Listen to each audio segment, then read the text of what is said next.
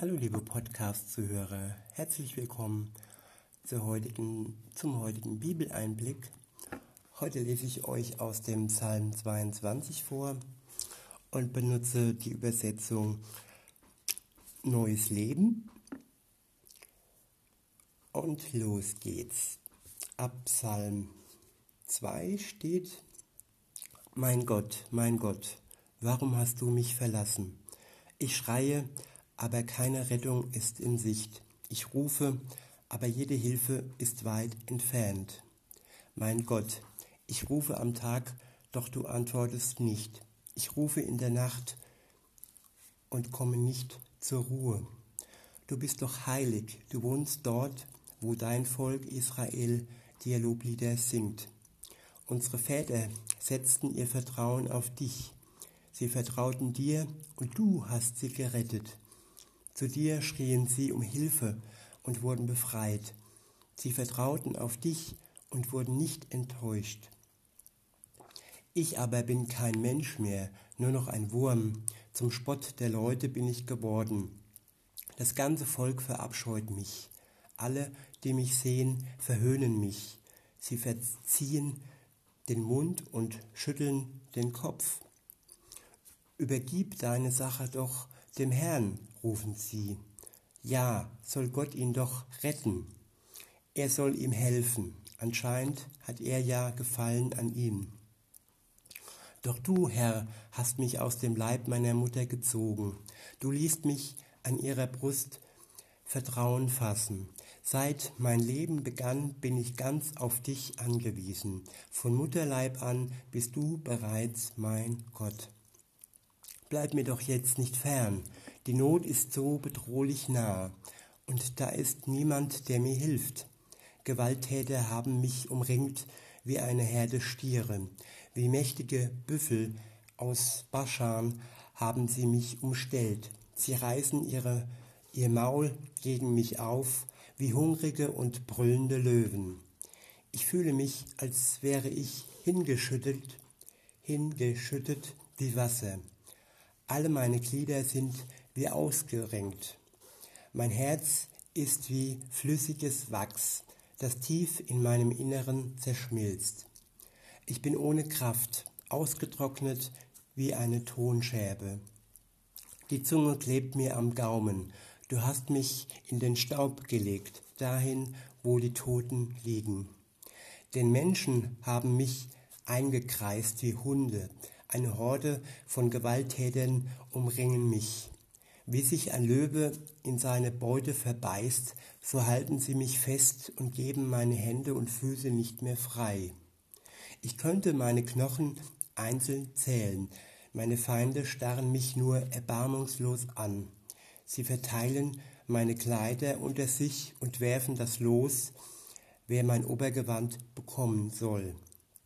Du aber, Herr, bleib nicht fern von mir, Du bist doch meine Kraft, schnell komm mir zu Hilfe. Entreiße meine Seele dem tödlichen Schwert, rette mein Leben vor den Krallen dieser Hunde. Befreie mich aus dem Rachen des Löwen, rette mich vor den Hörnern der Büffel. Ja, du hast mich erhört. Ich will mein, meinen Brüdern verkünden, wie groß du bist. Mitten in der Gemeinde will ich dir Loblieder singen alle, die ihr vor dem Herrn Ehrfurcht habt, preist ihn. All ihr Nachkommen Jakobs, gebt ihm die Ehre, begegnet ihm mit Demut und Verehrung, all ihre Nachkommen Israels. Denn der Herr hat sich von der Not des Hilflosen nicht abgewandt und seine Leiden nicht verachtet. Ja, der Herr hat sein Angesicht nicht vor ihm verhüllt, sondern auf ihn gehört als er um Hilfe rief. Du, Herr, gibst mir Grund dafür, dich zu loben, inmitten der großen Gemeinde. Mein Gelübde will ich erfüllen vor den Augen derer, die den Herrn in Ehrfurcht dienen. Die Armen sollen wieder essen und satt werden. Die dem Herrn suchen, sollen ihn preisen. Euer Herz lebe auf, es lebe ewig. An allen Enden der Erde wird man zur Einsicht kommen und die Menschen werden zum Herrn umkehren. Alle Völker werden sich vor dir, Herr, niederwerfen und dich anbeten. Denn dem Herrn gehört das Königtum. Er herrscht über alle Völker. Die Großen der Erde werden ein Festmahl halten und sich, und sich anbetend vor dem Herrn niederwerfen. Auch alle, die in den Staub des Todes sinken, werden vor ihm niederfallen. Alle, die keine Kraft mehr zum Leben haben. Die kommenden Generationen werden ihm dienen. Denen, die noch geboren werden, wird man vom Herrn erzählen. Verkünden wird man zukünftigen Völkern seine Rettungstaten. Man wird sagen, der Herr hat alles vollbracht. Soweit erstmal der gesamte Psalm. Jetzt lese ich euch noch Vers für Vers und sage euch meine Gedanken dazu. Los geht's mit Vers 2. Dort steht, mein Gott, mein Gott, warum hast du mich verlassen? Ich schreie, aber keine Rettung ist in Sicht. Ich rufe, aber jede Hilfe ist weit entfernt. Genau diese Worte, mein Gott, mein Gott, warum hast du mich verlassen? Diese Worte hat Jesus am Kreuz gerufen. Genau so hat Jesus sich gefühlt, wie dieser Psalmist. Es war David. Und das muss man sich mal vorstellen, dass Gott selbst, dass der Sohn Gottes in solch eine Situation kommt, wo er sagt, mein Gott, mein Gott, warum hast du mich verlassen? Wenn irgendjemand auf der Welt sich so fühlt, dann kann er wissen, dass Gott selbst, dass sein Sohn sich schon so gefühlt hat, dass er sich Gott verlassen, von seinem Vater verlassen gefühlt hat am Kreuz, wie er die Schuld der ganzen Welt auf sich trug. Weiter geht's, äh, geht's in Vers 3. Da steht, mein Gott, ich rufe am Tag, doch du antwortest nicht. Ich rufe in der Nacht und komme nicht zur Ruhe. Das sind Zeiten, Momente der Unruhe, wo man nicht zur Ruhe kommt, wo man unerbitterlich zu Gott ruft und wo man nicht den Eindruck hat, dass er einen hört. Es sind Momente, wo, wo wir einfach geduldig sein müssen, wo wir lernen müssen, auf Gott zu harren, auch wenn nicht sofort eine Antwort kommt. Weiter in Vers 4, dort steht, du bist doch heilig, du wohnst dort, wo dein Volk Israel dir Loblieder singt. Der Psalmist David weiß, dass Gott heilig ist und dass Gott dort ist, wo, wo sein Volk dem Herrn Loblieder singt. Auch wenn er ganz tief in Leid und ganz tief in, in, in, in einem Zerwürgnis steckt, weiß er trotzdem, dass Gott heilig ist. Und daran müssen wir festhalten, egal in welcher Situation wir sind. Gott ist heilig und Gott steht über allem. Weiter in Vers 5. Unsere Väter setzten ihr Vertrauen auf dich. Sie vertrauten dir und du hast sie gerettet. Und es ist auch wichtig, ein, ein Rückblick auf das, was geschehen ist, dass Gott, der Vater, schon geholfen hat, dass er schon gerettet hat. Auch wenn wir in einer Situation sind, wo wir diese Rettung nicht spüren, wo wir diese Hilfe nicht spüren. Wenn wir zurückblicken, dann können wir sehen, dass Gott schon der helfende Gott war.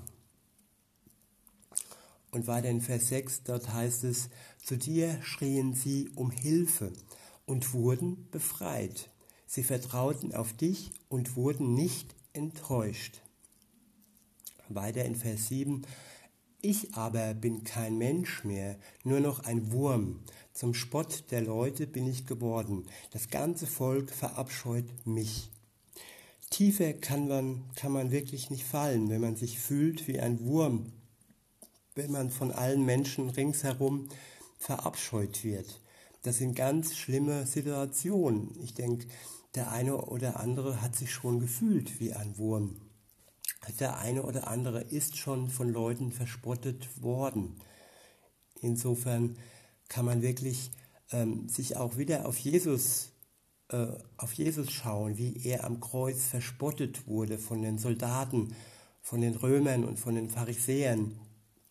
Und er kennt dieses Gefühl des Verspottetseins auch.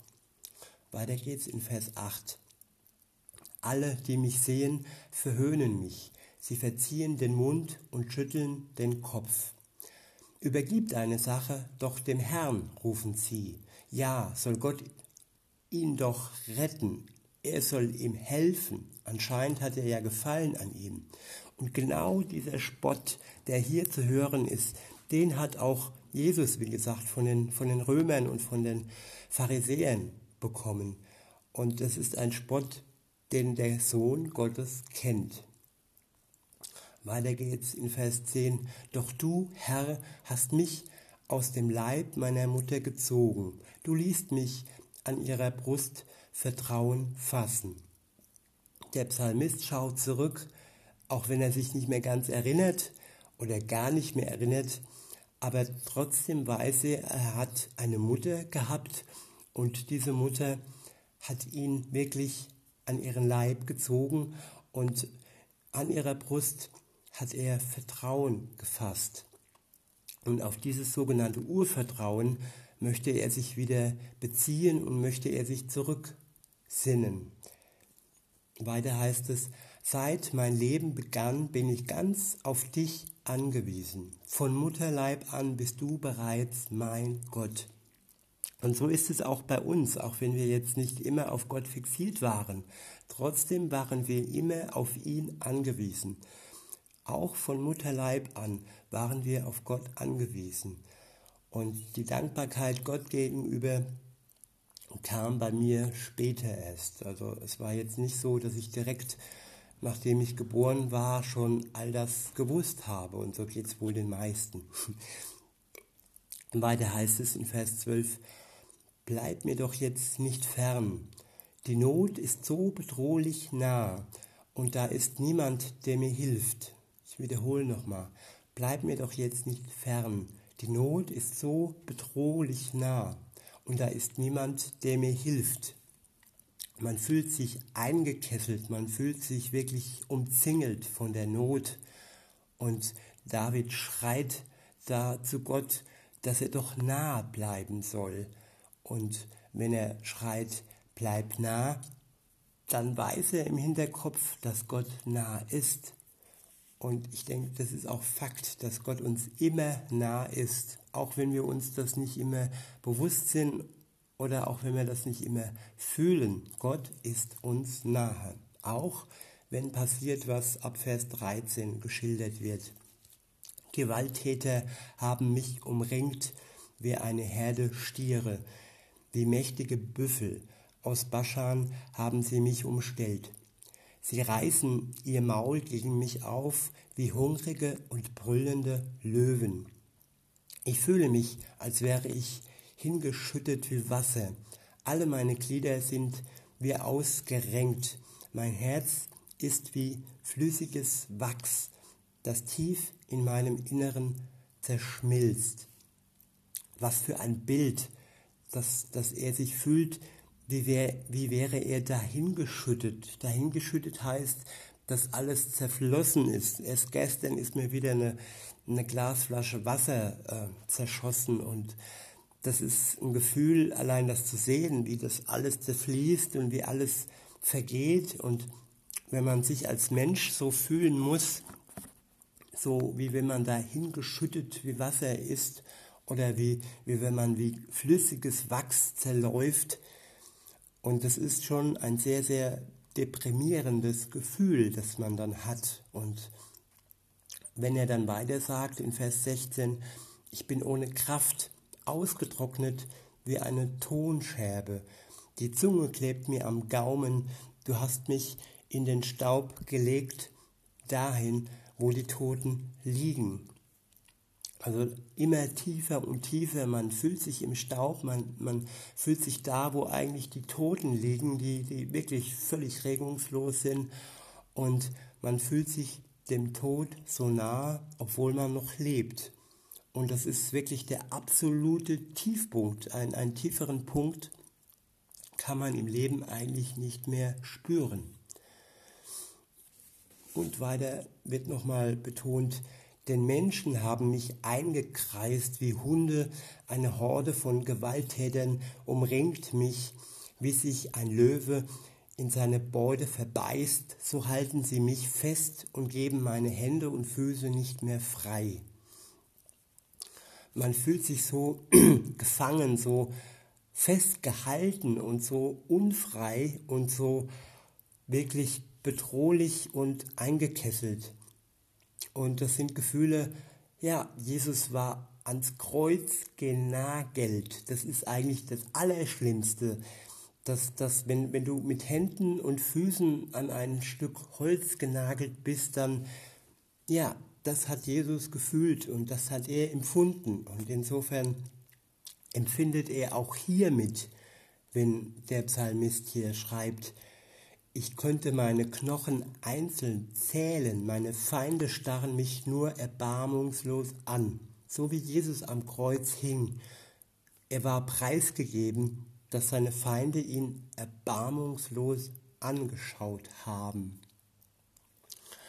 Und genau dies, was jetzt in Vers 19 beschrieben wird, auch dies wurde äh, praktiziert bei, Jesus, bei Jesu Kreuzigung. Hier steht, sie verteilten meine Kleider unter sich und werfen das Los, wer mein Obergewand bekommen soll, wie eine, heutzutage sagt man, Ebay-Versteigerung, irgendwelche Souvenire, die verteilt wurden. Und ähm, wie billig ist das denn, wenn jemand noch lebt und am Kreuz hängt und miterleben muss, ähm, wie sein Obergewand verlost wird und verteilt wird. Aber trotzdem, jetzt kommt der Wendepunkt und das, darum geht es im Leben, dass, dass die tiefste Not immer auch einen Wendepunkt hat.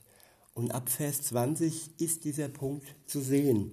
Und da steht, du aber, Herr, bleib nicht fern von mir, du bist doch meine Kraft, schnell komm mir zu Hilfe. Es ist noch nicht direkt ein Wendepunkt, aber es ist ein, ein, eine direkte Ansprache an Gott, wenn der Psalmist hier schreit, Du aber, Herr, bleib nicht fern von mir, du bist doch meine Kraft, schnell komm mir zu Hilfe. Also es ist praktisch ein Hilfeschrei. Und ähm, eine nähere Beschreibung ist dann noch in Vers 21 zu lesen. Dort steht, entreiße meine Seele dem tödlichen Schwert. Rette mein Leben vor den Krallen dieser Hunde. Befreie mich aus dem Rachen des Löwen. Rette mich vor den Hörnern der Büffel. Ja, du hast mich erhört. Und hier ist dann wirklich die Erkenntnis, dass wirklich der Psalmist fühlt und weiß, ja, er hat ihn erhört.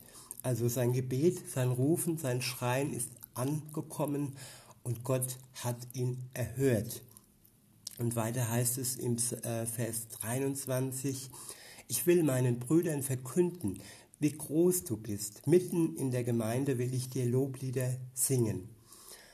Und er hat hier neue Kraft bekommen von Gott und richtet sich jetzt an seine, an seine Brüder und sagt ihnen, wie groß der Herr ist, der ihn gerettet hat und der ihm neue Kraft gegeben hat und ein Dank wird immer auch in Lobliedern ausgedrückt. Weiter in Vers 24 dort heißt es, alle, die ihr vor dem Herrn Ehrfurcht habt, preist ihn.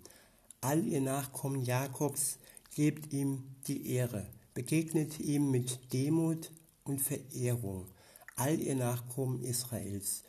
Denn der Herr hat sich von der Not des Hilflosen nicht abgewandt und sein Leiden nicht verachtet. Ja, der Herr hat sein Angesicht nicht vor ihm verhüllt, sondern auf ihn gehört, als er um Hilfe rief. Zusammengefasst, Gott hört auf dein Hilferuf. Er wendet sich nicht von dir ab. Und weiter geht's.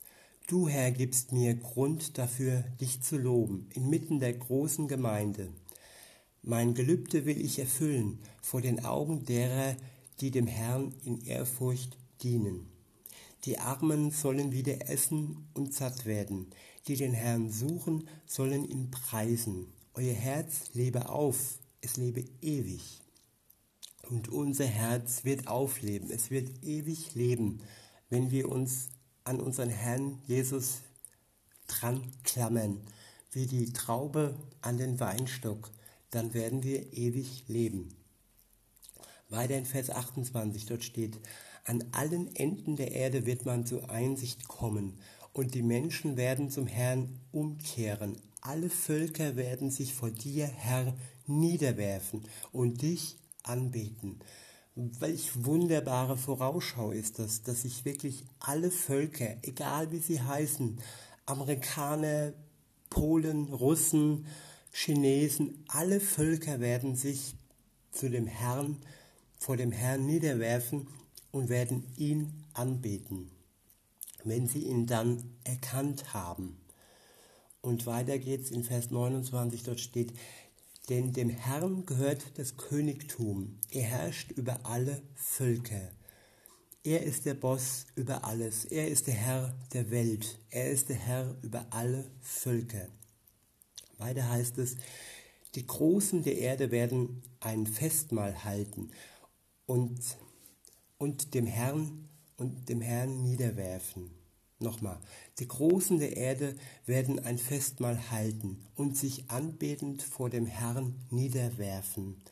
Auch alle, die in den Staub des Todes sinken, werden vor ihm niederfallen. Alle, die keine Kraft mehr zum Leben haben. Alles wird vor dem Herrn niederfallen, ob in Demut oder im Tod es wird sich alles vor dem Herrn treffen. Und jetzt zum Schluss des Psalms, die Verse 31 bis 32, dort steht, die kommenden Generationen werden ihm dienen. Denen, die noch geboren werden, wird man vom Herrn erzählen. Verkünden wird man zukünftigen Völkern seine Rettungstaten. Man wird sagen, der Herr hat alles vollbracht. Er hat es vollbracht am Kreuz. Und weil er es vollbracht hat, können wir uns ihm nahen und ihm wirklich dankbar sein. Und in diesem Sinne wünsche ich euch eine wirklich dankbare Zeit und fühlt euch geborgen. Ich sage bis denne.